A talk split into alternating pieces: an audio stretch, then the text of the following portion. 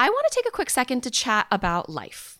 Life doesn't happen bi weekly, so why should payday? The money you earn can be in your hands today with EarnIn. EarnIn is an app that gives you access to your pay as you work, up to $100 per day or up to $750 per pay period. Say your puppy needs an unexpected trip to the vet, or you have upcoming rent, or a bill is due. EarnIn is an app that's helping millions of Americans to feel self sufficient without falling into debt traps. EarnIn empowers you to live life to the fullest by providing up to $100 a day of your pay within minutes of earning it. There are no mandatory fees and no credit checks. All you do is download the EarnIn app and verify your paycheck, then access up to $100 a day as you work and leave an optional tip. Any money you access plus tips are automatically repaid from your next paycheck. Download EarnIn today, spelled E A R N I N, in the Google Play or Apple App Store. When you download the EarnIn app, type in BFF under podcast when you sign up. It'll really help the show. BFF under podcast, subject to your available earnings, location, daily max, and pay period max. See earnin.com slash TOS for details. Earnin is a financial technology company, not a bank. Bank products are issued by Evolve Bank and Trust, member FDIC.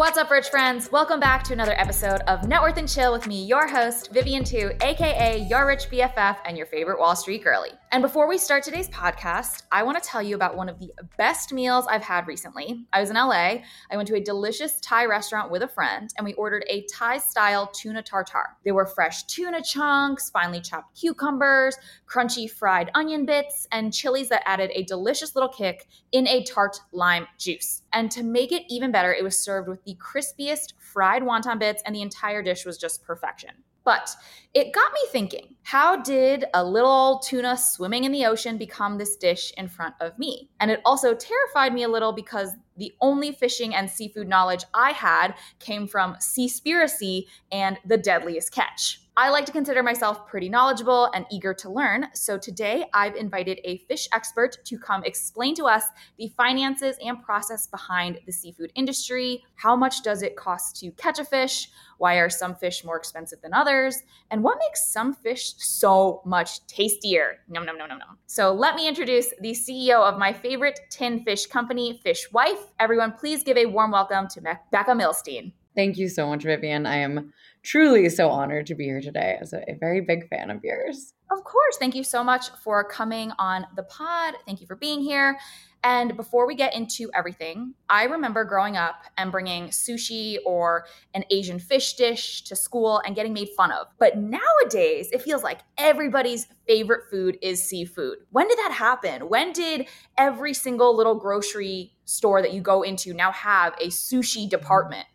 It's a great question. So, I mean, it might feel like that, but historically, Americans have eaten far less seafood than we're supposed to, according to the FDA, um, you know, guidelines. So, historically, it's been about 80 to 90 percent of Americans are not meeting their weekly um, FDA recommended serving of seafood, which is two servings. So, I would say that's still very much a prevalent um, issue in this country is that people actually aren't eating enough seafood. But that being said, the reason that you might have seen this switch over the past few years is that there was a huge resurgence of, you know, interest and purchasing power in seafood um, basically concurrent with the COVID 19 crisis. So, you know, as people were, you know, stuck at home, had more time, potentially, you know, for many people had more disposable income um, and more interest in learning how to cook seafood, there was um, there was massive growth in the seafood um, industry in the U.S. The tinned seafood industry specifically, which is what um, obviously I work in, um, alone experienced 10% growth from 2021 to 2022. So there has been a lot of just increased purchasing behavior, cooking, whether it's, you know, eating out at restaurants over the past few years. So you're you're not wrong in, in thinking that.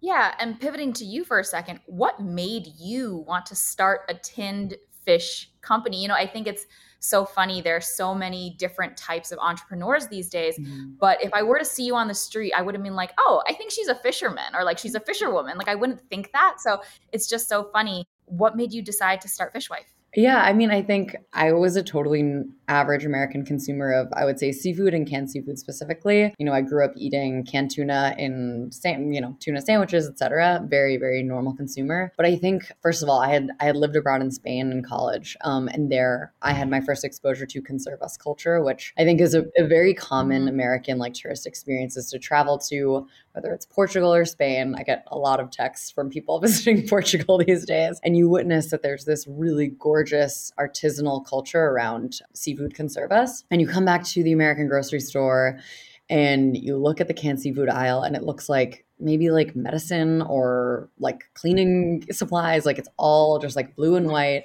there is no one or none of the brands are really messaging like a culinary experience with their products. Maybe they're messaging you know a sustainability value proposition but they're really not talking about like this is so tasty you should be putting it on our rice bowls and pasta or on toast etc so i think you know during covid i was eating a bunch of tin seafood with my friend caroline. We were living together and just like eating so much tin seafood because it aligned so much with the way that people were grocery shopping at that time so, you know, trying to limit grocery store trips to maybe once every week, once every two weeks. I think a lot of people found themselves in the position I was, which is, you know, how can I buy a product that is shelf stable, um, but also has a really high nutritional content and can supplement, um, you know, can be the protein supplement in in my meals. And there's really like nothing but canned fish it's also canned chicken, but like, let's be honest, the canned chicken market is lagging. Um, and maybe canned beans, but like not a lot of food CPG. And for your consumers that or your listeners that don't know what CPG means, it's consumer packaged goods. It's the industry that I work in. Just not a lot of products answering that question. So, and then beside that, there was just so much excitement from the culinary world about tin seafood. So, coming from people like Anthony Bourdain and David Chang and Alison Roman, these people have just been espousing the benefits of tin seafood for, you know, five, ten years running. And I think, oh, geez. Yeah, exactly. And like, I think a lot of people took the opportunity of COVID to start creating these tin fish experiences in their own homes. And I had seen that in my own peer group, like people posting about like tin fish hour. And I was like, what is going on here? And then it was just really a light bulb moment of, you know, this is a huge category. It's almost a $6 billion category that has not had any innovation happen in it really ever in the US. You and you just don't, I mean, you know, because you look at so many different sectors, like you rarely see an industry of that size that uh, has not been disrupted or, you know, just reinvigorated. Yeah. So that's why. okay, before we get into our next segment, I have a joke for you. What do you call a person who speaks three languages? Trilingual. What about someone who speaks two? Bilingual. So, what do you call someone who speaks one? American. Only 22% of Americans speak a language other than English at home. Start learning a new language this winter and be the exception, not the rule, because with Babbel, you start speaking a new language in just 3 weeks. Why Babbel? Because it works. Instead of paying hundreds of dollars for a private tutor or fooling yourself with language apps that are a little more than games, Babbel's quick 10-minute lessons are designed by over 150 language experts to help you start speaking a new language in as little as 3 weeks. Babbel is designed by real people for real conversations all of Babbel's tips and tools for learning a new language are approachable, accessible, rooted in real-life situations, and delivered with conversation-based teaching. Babbel's courses have helped me learn real-life conversation skills, so now when I'm at the coffee shop, I can ask for a cafe con leche, and with Babbel, it's easy to pick up on how to order food, ask for directions, speak to merchants without having to consult language apps while on vacation or while I'm in my day-to-day life. In fact, studies from Yale, Michigan State University, and others continue to prove Babbel is better. For instance, one study found that using Babbel for 15 hours is equivalent to a full semester at college. With over 10 million subscriptions sold, Babbel is real language learning for real conversations. Here's a special limited time deal for our listeners to get you started right now. Get 55% off your Babbel subscription, but only for our listeners at babbel.com slash richbff. Get 55% off at babbel.com slash richbff spelled B-A-B-B-E-L dot com slash rich BFF. Rules and restrictions may apply. Kind of like what you mentioned, I always feel like in my head, canned fish, when you walk down that grocery store aisle, it's just like kind of mid. Mm. Like you never think of something, you're like, oh, I could really, I really want to wow someone with, you know, hors d'oeuvres or an appetizer. I'm going to get canned fish. It was always like, oh, I'll get these pre sous vide duck confit legs that you can get from the gourmet department and just heat them up and like people will love this, whatever. And I immediately just think of canned tuna and how it doesn't have that much mm. flavor, you know, especially if you're getting it uh, in water versus in, you know, a Spanish mm. olive oil. But, you know, I've tried your products. I love them. You know, I'm a huge, huge fan. Like, what, how did you decide to differentiate in this industry to your point of like mm. disruption mm. when it's been a decades long, centuries long industry that hasn't changed that yeah, much? Yeah, it's a really good question. So we, I mean, we tried to differentiate in a number of ways. I would say the first and the most obvious is our brand positioning. So you know, we were very much inspired by the the real artistry around conservas culture in Europe and many other parts of the world. But I think the one that I was familiar with was, was Europe, uh, and that was really kind of like the seed of the company was okay. We we this is an amazing product. It's like so healthy, it's shelf stable like it deserves basically a rebrand so like it kind of started with i i, I didn't think i was going to do as much innovating on the the flavor profiles and the supply chain and the species as we ultimately ended up doing. At first it was like okay we need to just put tinned fish in a different light. So, you know, we created this really fun brand. It's really inviting. It's really, really different from everything that's on American grocery store shelves. So, you know, it has a, sort of a mascot in this fish wife, um, and it's really playful and vibrant. So that was kind of the first thing. And then I started getting into the flavor profile. So I was like, okay, yeah, what is out there on on the US grocery store shelves is like basically like no flavoring at all or no no innovative approaches to like the what is actually going on in the can. So um, I started looking at products, starting to work with canneries in both the US and outside of the US. So we started working with a cannery in Spain and started developing a preserved lemon flavor, which we thought was, you know, it's not so out there that people are going to be like nervous about using it all the time. Like you don't really want to create a product that people are only going to want to eat like once a month. Like you kind of want to create something that people are going to, you know, the the flavor palette is not so overwhelming that you're not going to want to eat it multiple times a week. So that's kind of like been our guiding principle on the flavor development is like we want to create products that are really differentiated mostly through just the quality of the product itself not going too crazy with the with like flavor additions etc like the fly by jing smoked salmon which you've referenced um mm-hmm. that's kind of the furthest out that we've gone on like really innovating on flavor i think we really wanted to start by just creating products that were really really delicious and really welcoming so like the core line of products that we launched 2021 was all smoked fish, which I think just the American palate really, really loves is like smoky, salty, and sweet. And that's kind of what we went for. So we did smoked albacore tuna, smoked rainbow trout, and smoked salmon. And those products are really great because they are, I mean, you've tried them. They're the quality is so, so high. Everything is also obviously like hand cut, hand packed. It's just stunning. But the flavors themselves are not so pronounced that you don't want to eat them like every other day. Yeah. And you can make make them into other things. I'm seeing mm-hmm. a lot of people using your products to make dips or little appetizers and that's nice that there's some versatility there yeah. as well. Yeah, so that's continuing to sort of guide our product innovation pipeline. Awesome. You know, we mentioned it a little bit earlier, but Fishwife where did you get the name? Tell us what is a fishwife? I love this story. So yes, of course. So I was very lucky to get the name actually the day after Caroline and I came up with the idea to start the business. So I was calling every entrepreneur I knew. Um, I think that's a really great way to start working on a business, and it definitely worked out well for us. And I continue to call like 10 entrepreneur friends every week for you know advice etc but so i called my friend greer who runs a textile company with her sisters and i think she was just googling fish fishing terminology and came across this term fishwife which is this really it's an old term it dates back to the 16th century. And it uh, you know it used to be a neutral term that referred to the wives of fishermen that would sell their husbands fish at the market you know while their husbands were out at sea. And because of the like extreme perishability of fresh fish they gained a reputation for being really like loud and bossy um, and just like so, swearing at people like buy my goddamn fish. So then over time, it evolved into like this gendered slur for women that were really like loud and bossy and swore a lot. Um, mm. And that just really. So me. Yeah, exactly. Like us, girls like us. So it really just like resonated so much. And it's also continued to be awesome because I can like swear all the time. Like I have permission to just swear in a professional context because it's the namesake of my brand. So I'm very happy with that choice. Love it. Love it so much. and, you know, going back in time a little bit, is this something that, you know, your family has been in the food mm-hmm. business? Like, what's your background? How would you describe your upbringing? Did you have experience in this space prior to starting Fishwife?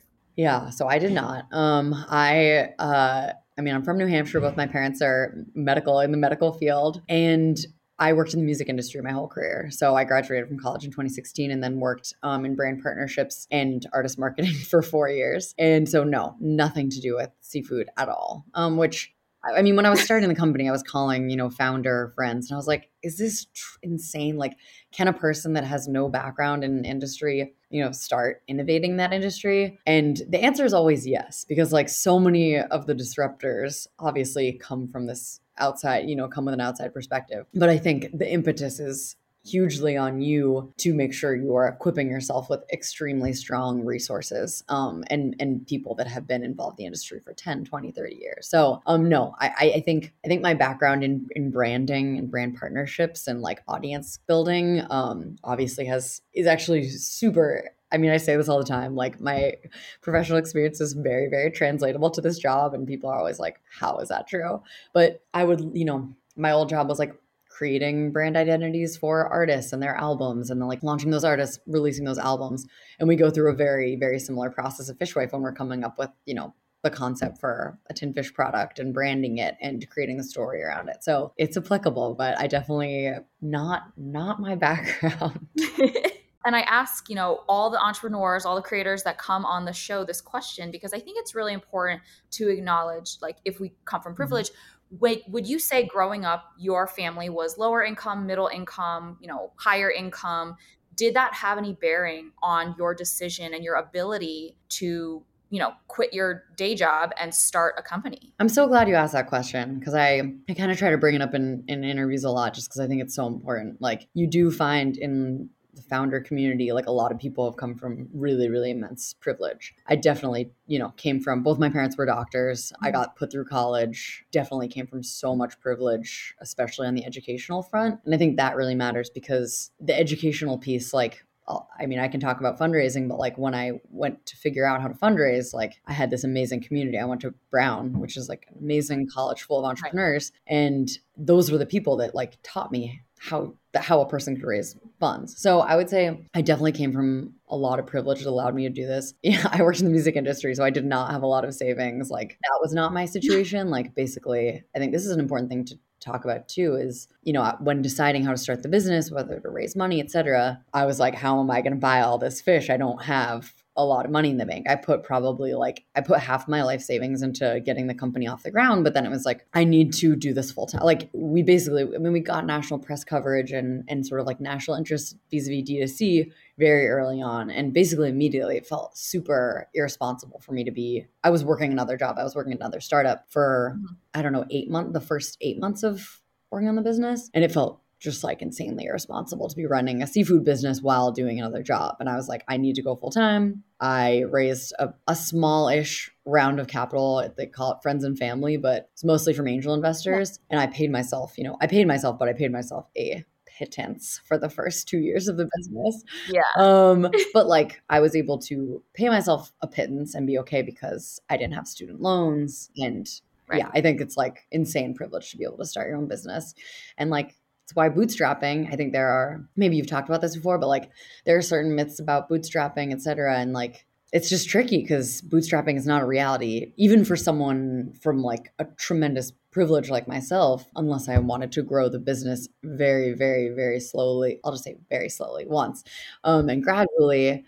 but even then, it's like you running a business while doing another job, at least I experienced a lot of guilt about that because I was like, I have real customers out there. I need to be 24 7 focused on this business, making sure that, you know, the QA, QC procedures are happening, that we're sourcing responsibly, et cetera. So I think bootstrapping is amazing when you can do it, but it's, I think it's pretty hard for for most of us to figure that out if you don't have yeah. like family supporting you etc i was going to say i think that's a really thoughtful answer personally when i started your rich mm-hmm. bff i actually worked a full-time job for a year and three months before i quit and frankly a big reason why i quit was because management and agents wouldn't yeah. sign me unless i was doing it full time and to your point i mean i was one so burnt out but two it just felt like I wasn't able to give 100% because I was so tired. Totally. And it definitely it definitely takes a toll on a founder to feel like you can't be there and this is your baby, right? Like you built this. This is something that you are so invested in and not having that time is I'm sure very challenging, but that has ended up well for the better for you. I do want to ask because I think people are going to be mm. curious You said you put half of your life savings into this company. Are you comfortable sharing that number? I think so. Yeah. I had saved up like a little less than $30,000. dollars Mhm. So not a lot, but like something. So I think I put about Yeah. I don't know, somewhere between 15 and 18 grand to buy, I mean to buy the inventory, um, et cetera, to get off the Yeah. ground. Yeah. But before we talk more things fish, I do want to talk a little bit about myself. As you guys know, with the amount that I'm working and prepping for my book launch and going on tour, it's really easy to feel sluggish and a little bit stressed. That's no surprise, but if you've been a longtime listener, you know that I've been drinking AG1 over the past year. And when I started drinking AG1 daily, I could feel a real difference in my daily health. I had so much more energy, I was more relaxed, and I could focus. That's because AG1 is a foundational nutrition supplement that supports your body's universal needs like gut optimization, stress management, and immune support. Since 2010, AG1 has led the future of foundational nutrition and continuously refined their formula to create a smarter, better way to elevate your baseline health. In fact, because I wouldn't stop talking about it, even my friends and family have started drinking AG1 and they always tell me how much more energetic they feel, that their gut health feels supported, their stress levels feel more manageable, and that they're just getting the nutrients that their body craves. AG1 is the supplement I trust to provide the support my body needs daily, and that's why they've been a partner for so long. If you want to take ownership of your health, it starts with AG1. Try AG1 and get a free one year supply of vitamin D3, K2, and five free AG1 travel packs with your first purchase. Go to drinkag1.com slash richbff. That's drinkag1.com slash richbff. Check it out. You said 30,000. It was 15 to 18 to inventory. What did you spend the other 15 or 10 grand on? Was that just like uh, infrastructure costs or tech or Yeah, branding. I mean, we paid, we hired our illustrator Danny really early on, so paying him for that. We did a um I think this was like 3 grand. We did a um so like an MVP, so a minimum viable product. For those that don't know, it's like uh, startups often really want to get a minimum viable product out to market to test the market, see if people are actually interested in the business um, before investing a shit ton of money into it. So we created a minimum viable product that was a branded box with um, samples that we had been testing with canneries put into our branding. And I love to bring this up to people because I think it really is important to have a minimum viable product. And it's also really hard to figure out how to do that because, like, for example, the canneries we were talking to have MOQs, uh, minimum order quantities of you know 25,000 units at minimum. So you do you Mm. want to get a minimum viable product out there before you buy 25,000 units for you know three dollars each. It's like that is a sh- that's a lot of money. That's a lot of money that I didn't have. so so yeah, so a lot. I think like three to five thousand dollars went to creating these branded boxes and you know shipping them out to the customers we were testing with. Um, and then legal fees. I mean, I think that's also something that people talk about a lot, Mm. especially when it comes to like bootstrapping, et cetera. Is like you got to do it right. you got to do it right? There's so much. There's so much bending the rules of you know legal, like when you actually need your lawyer to write up contract, when you can get one from another founder, etc. But if you're actually really going by the book, it's super expensive. Like one co-manufacturing agreement. So these are the agreements that you you know hire your lawyer to put together to make sure you're protected in the relationship with you and your co-packer co-packer is like the person that produces your product so a cannery for us but like that can run you between if you do it the cheapest way like $5000 but if you like that's like with your team kind of doing a lot of the work but like it can run you up to 10 grand to do like a legal contract. So it's something to think about. People don't people don't think about how much legal fees cost. So and then like getting a fundraise up and running um which we did you know right after launch maybe yeah like six months into working on the company you know you need to hire a lawyer to oversee a fundraising process and manage that. So so fun so many fun little things so Yeah. fun. And let's move our business brains over to the actual fishing side of the house. Can you like just walk me through fishing industry basics? Like how much money is the industry worth Mm. annually? Like h- how does it work? Yeah, so it is it is a crazy crazy industry. Fish is fish and seafood are actually the most globally traded um, food commodity in the world, and it is just a commodity that moves around the globe. Ninety percent of the seafood that we consume in the U.S. is actually from outside of the U.S. Often, fish that is caught um, or raised in the US will be sent outside of the country for processing and sent back to be sold. So it's Mm. really, it's just an insane industry from every angle. I mean, the global, the global seafood industry is about a $600 billion industry. Oh my it's god. It's big, big big money. Um, and the North American seafood industry is about forty billion dollars. The canned seafood industry is projected to be at about six billion over the next couple years. Um, and as I mentioned, has has really experienced a, a ton of growth over the past three years. So yeah,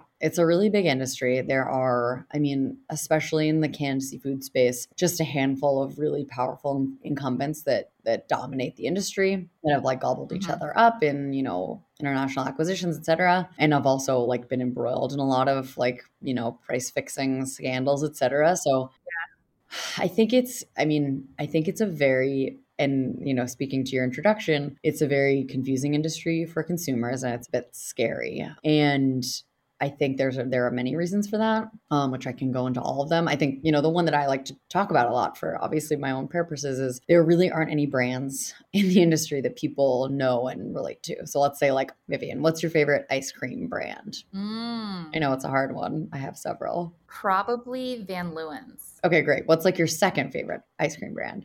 Ooh, um, not ice cream, but it's Halo Top. They okay. do like a nice, healthy alternative. Amazing. I love it. Um, I just listened to that podcast about that company. So insane. Such a crazy story. You could probably name like four more ice cream brands yeah. that you love. or like, what are the seafood brands that you oh. love? Other than the obvious. Any. Yeah. Yeah. Other than, other than fish I can't really think of much. You know what? There is one, and only because it had a pop culture moment with Jessica Simpson. Chicken of the Sea is not chicken, it's tuna and that is the only reason why I remember that. Exactly. So I mean, gotta love Chicken of the Sea for the, for creating the space for that beautiful pop culture moment. But there's just no there are no brands in this category. And like that's again, it's very rare to find such an enormous industry that has no brands. And I think the lack of brands has contributed to a lack of understanding around seafood because we do look at brands like how you're talking to me right now. We look at them to help us understand, you know, the the mechanics of the industry and help like tell I mean, brands are storytellers. So, like, they tell the story of their product. And because there are no brands in seafood, like, no one is doing a very good job of telling the story. And many of which are just incredible, incredible stories. So, gosh, I can't even remember what the question was or what I'm even talking about. um, fishing industry basics, like, mm-hmm. you know, I think there are, I'm really curious because I was reading this piece about how there was a major problem with mm. Somalian pirates, mm-hmm. but in mm. reality, those pirates were just fishermen who could no longer make a living because mm-hmm. major fishing corporations had basically destroyed all of the fishable area in, you know, off of the coast of Somalia mm-hmm. due to deep sea trawling, which correct me if I'm wrong, it's basically where they take like a mega like rake shaped thing and just kind of like scoop up everything from the bottom up mm. and it just completely destroyed the ecosystem. Mm-hmm. And now, you know, there are obviously so many factors impacting the fishing industry. I think what you guys obviously do a really great job of branding and also sharing is that mm-hmm. your fish are sustainably farmed. Mm-hmm. So, like, when someone says like fish is fished, is that mm-hmm. like a guy with like a rod or is that like a mega you know tr- deep sea trawler and then when you say sustainably fished or mm-hmm. sustainably farmed like I, I, just like I'm having a hard time picturing what that looks like because I know what a farm looks like when they're growing corn or if they're growing wheat, but fish don't grow out of the ground. And uh, h- how do you farm fish? It's such a great question. And you had like, I mean, I'm so glad you're asking this. There were like a couple a couple questions in what you brought up, but like I think what you're talking about is they call it IUU fishing, so it's illegal, unreported, or unregulated fishing, oh, and it's wow. definitely just like one of the biggest threats and challenges to the fishing industry from every aspect, from like the um, from the labor aspect and and human rights aspect, and also the environmental perspective. And unfortunately, one fifth of wild caught fish in the globe is caught illegally, which is horrible. Mm-hmm. That's a huge percentage.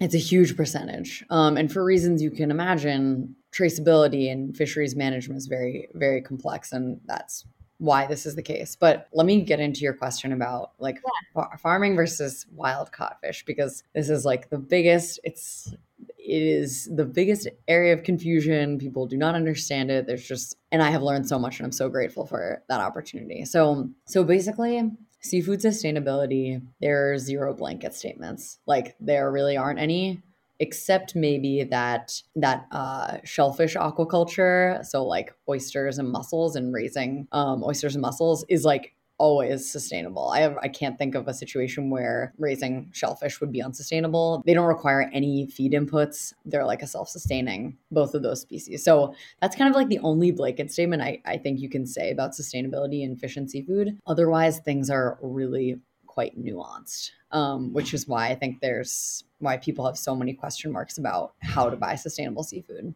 Okay, so we can break it down into, you know, let's say farming and fishing. So a fishery, just for people to know, because I, I hear there's a lot of confusion about this, like a fishery refers to a wild capture fishery. So that's in the ocean, that's fishermen catching wild fish. A farm relates to an operation where people are raising fish, not not wild fish. So so I'll first look at farms. So there are many methods of aquaculture.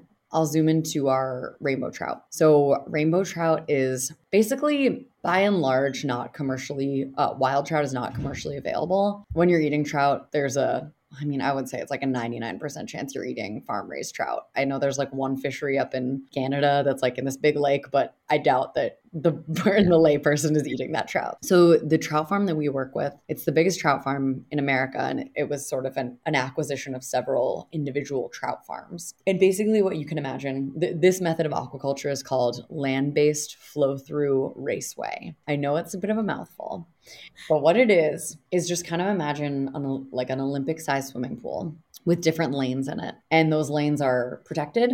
So instead of like an actual swimming pool where you could swim from one to the other, there's, you know, walls and barriers between every lane. And the flow through part refers to water being pushed through that Olympic size swimming pool to ensure that there's a ton of motion in the water so the fish are swimming back and forth and the water's being kept clean. So it's really amazing because a lot of these aquaculture operations have to exist in a particular geographical location because of the um, like geographical elements. So for ex- or like or geological elements. So for example, I know it's getting a little bit nitty gritty, but it's really cool. So the valley that our trout farm is in in Idaho was split by a huge like flood in you know prehistoric times and it has resulted in all of the in an ancient aquifer being cut and so there's all these waterfalls that are bursting out from um, like the cliffs that are on either side of the valley i promise we'll get to a place that makes sense so the trout farm harnesses the power of these waterfalls and diverts them into these like olympic sized swimming pools so they're actually not even needing to come up with the like energy it's it's it's um, hydroelectric energy that comes from um, this bisected aquifer so, anyway, I know that was a lot. I feel like I went a little bit deep, but that is one method of aquaculture. For another example, there's something called a RAS system, a recirculating aquaculture system that actually looks like a huge above ground swimming pool. So that's like completely, you know, not touching any part of an external environment. And that is I would say is still a very burgeoning industry. But a RAS system, so that's like completely contained, it does require a ton of energy. Um, and there have been a lot of problems getting it to work really effectively, uh, in the US at least. I I'm not familiar a ton with RAS systems um, because I don't work with any of them that are working super well. But I think it's a huge, huge area of opportunity, and we'll continue to see that develop. And I think will become a very big part of our aquaculture um, industry. But anyway, so all that is to say is there are many. There's open net pen farming, which doesn't sound. I think people have a, a very strong ideas of what open uh, ocean net, uh, net pen farming is. And and and by the way there there are reasons for you know aquaculture does have a i think a stigma um, for many people. It's a really really really relatively new industry. I mean it's people have been doing some form of aquaculture for thousands of years, but like this sort of commercial industrial aquaculture is still in its nascent stages. So there has been irresponsible farming, there have been escapes, there's been sea lice, etc., like what you saw in Seaspiracy. But that's some players and not, the, not others. It's like when you think about, you know, the poultry industry, obviously there are horribly irresponsible and uh, abusive farms, but then there are also amazing, amazing ones. And it's the same thing in aquaculture. So I think I think that's I'll, I know I'm talking so much, but like basically the, the, the moral of the story for farms and I'll get into fisheries is that there are people doing it extremely well and extremely irresponsibly and people that are not doing it well. And that's kind of like how it is with every I mean with every industry generally, but with every, you know, food food industry. So there's no blanket statement, you know, farm raised is, is is better or worse, you kind of have to like dig into the farm. That being said, most people don't have the time to dig into the farm. So we work with um, ASC certified farms. ASC is the Aquaculture Stewardship Council, and that's the global standard for um, sustainable, responsible farming. So if you want to get farmed fish, which I would highly encourage. I mean, there's amazing, nutritious, really high quality farmed fish in the world. I think you can refer to the ASC seal. It's a little light blue seal to make sure you're making a responsible decision. Okay, I'm going to talk about fisheries for less time than that because I know that was a lot. But it's kind of the same thing with fisheries. There are some that are super responsibly managed and some that are are not or they're unregulated and they're not you know being properly monitored or regulated so like the North North American fisheries, we have some of the best regulated fisheries in the world in America. That's the Magnuson Steve. I always like say this wrong. The Magnuson Stevenson, the Magnuson Stevens fishery um, bill was passed in the 70s, and basically it just put a lot of standards into place to make sure that the American fisheries were being were being properly regulated to ensure their sustainability. So we have we have really great fisheries in the U.S. I think people can feel really great buying American caught seafood products, but they're there are many fisheries that are not as well regulated. Um, and that's where I think you can get into situa- situations like you were talking about with the Somali pirates, where there's just less strong regulation, um, less effective fisheries management. And just to give you an idea, like what is fisheries management? Um, so so much to unpack here, Vivian. I feel like this is it's really just it's it's quite a bit but i love that you are nerding out on this so hard you're like i love fish so much Yes, it's, I mean, there's just so much. And I think it's really challenging because I want people to better understand the seafood industry. But when you do try to dig into it, you don't want to give blanket statements because they're, because they're not true. It's like there's no species that's always sustainable other than maybe shellfish, as I mentioned earlier. And there's no fisheries that are always sustainable. Like these things change, these, they, they change a lot. So I think that's the challenging aspect is like when you are thinking, this is, this is, the nexus that I give people to look at when they're thinking about seafood sustainability. You have to think about what species of fish it is, where it's caught, and how it's caught. Mm-hmm. And that combined is like that's the, that is the fishery. So there are it's it's just like every time you think about um a seafood product, you have to look at it from that angle, which is a lot of angles to look at. I love that. and you know, you you have said there are no blanket statements. Yep. However, I do want to move on to a slightly lighter note. We're going to do a fun little lightning round. So you are going to have to make some decisions. Oh, no. Um, and the questions will start easy and they'll get a little harder as we go along. Okay. Okay. Scared, but I'm ready. First up tuna, salmon, or rainbow trout. Pick one. Oh, my God. So hard. I'm going to say rainbow trout, even though I love salmon tuna. Wow. but it's not. The rainbow trout, I say rainbow trout because not enough people are eating rainbow trout and it's the best thing in the world. So cool. rainbow trout. Love that. You go to the store, you see a label, wild Alaskan caught mm-hmm. or sustainably farmed. Which one are you buying? Oh my God. So hard. I like farmed salmon because it's so fatty and delicious. And because I think there's really amazing like the farm that we work with is just a really incredible innovative farm and i think that more farms need to follow suit and and innovate and like invest in advancements. Um sorry that was so much more than you asked for but oh my gosh depends on what you're eating depends on what you're eating. Cool. Um what is your favorite type of sushi if you were to order? Oh my gosh, so tough. I mean, I love scallops. Um, I love toro, but toro can be complex because blue if it comes from if it's true toro and it comes from bluefin tuna, bluefin tuna is really uh, by and large not sustainably a fish. So I wouldn't eat that, but I think most of the toro I would be getting is also not from bluefin tuna. So I love cool. toro. Since we are fish wives, fuck Mary Kill, Flounder from Little Mermaid, Marlin, the dad from Finding Nemo, or Mrs. Puff from SpongeBob SquarePants. Oh my god. Okay. Fuck the dad from Nemo. Kill. I, I don't know Mrs. Puff, so we can kill her. We can kill no, her. Wait, you did you not watch SpongeBob growing up? I did, but I haven't watched it in a long time. Okay, all right. And what who was the last uh, one? Flounder from Little Mermaid. Okay, obviously Mary Mary Flounder. Very, very wow. That is a surprising lineup for me. It's not where I thought this was going to go, but I am happy to hear it. Love, love it. Love a zaddy. Last but not least, if you were a fish, what kind of fish would you be and why? Oh my gosh. I would be I I was in Hawaii for the first time and I saw a very long fish that looked like a pencil. I think I would like to be that The fish. pencil fish. The pencil fish. Just because I'm like, you're so crazy looking. I want to look I want to be like that. Are we like confident it wasn't an eel? it wasn't an eel. It was like the funniest, funniest little pencil fish. But I don't know what it was called. But I was like, it would be cool to be that long. okay.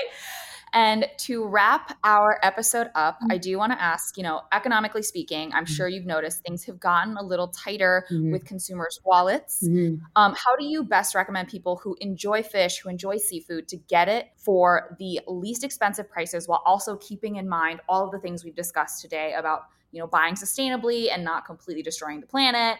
How do people affordably eat the seafood that they love? That's a great question. I mean, I will take this opportunity to advocate for the tinned format just because tin fish it's it's been proven that, you know, tin fish reduces food waste because, you know, it's like you're making a whole fish and you might eat half of it and then maybe you put it in the fridge and then you're not actually going to eat that the next day and so I would say like buy buy canned fish like whether it's Fishwife or some other kind like it's perfectly portioned for one one you know meal um and then you don't waste anything and not wasting is affordable like as as you as i feel like you know it's just don't buy what you're not gonna eat It's so crazy. I was just doing research for another piece of content I was making.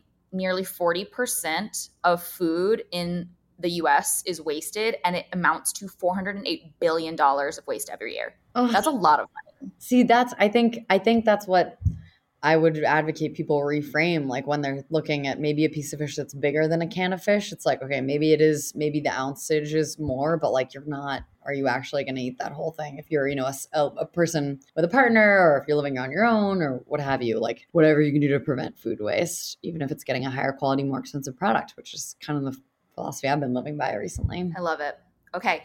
Please tell everyone where they can find you, where they can find Fishwife. Um, you can find Fishwife on all social channels at at Fishwife, and then our website is eatfishwife.com. Um, and you can get all of our products there. And then we're in Whole Foods and a bunch of specialty stores around the country. So, um, but the website is your best your best bet. Amazing. Awesome. Thank you so much for being here today. I had so much fun talking with you and nerding out about fish. Oh, thank you so much for letting me nerd out about fish, Vivian. It's a real privilege. Amazing. Thank you. oh my god, I got so nerdy. I really got to get better. I got to get better. Thanks for tuning into this week's episode of Net Worth and Chill. If you like this episode, make sure to leave a rating and a review and subscribe so you never miss an episode. Got a financial question you want answered in the future? You can leave me a voicemail or text me at 908 858 3410. Make sure to follow me at Your Rich BFF across social media. For even more relatable financial content. Special thanks to my team at Audioboom, as well as Range Media and WME. See you next week. Bye!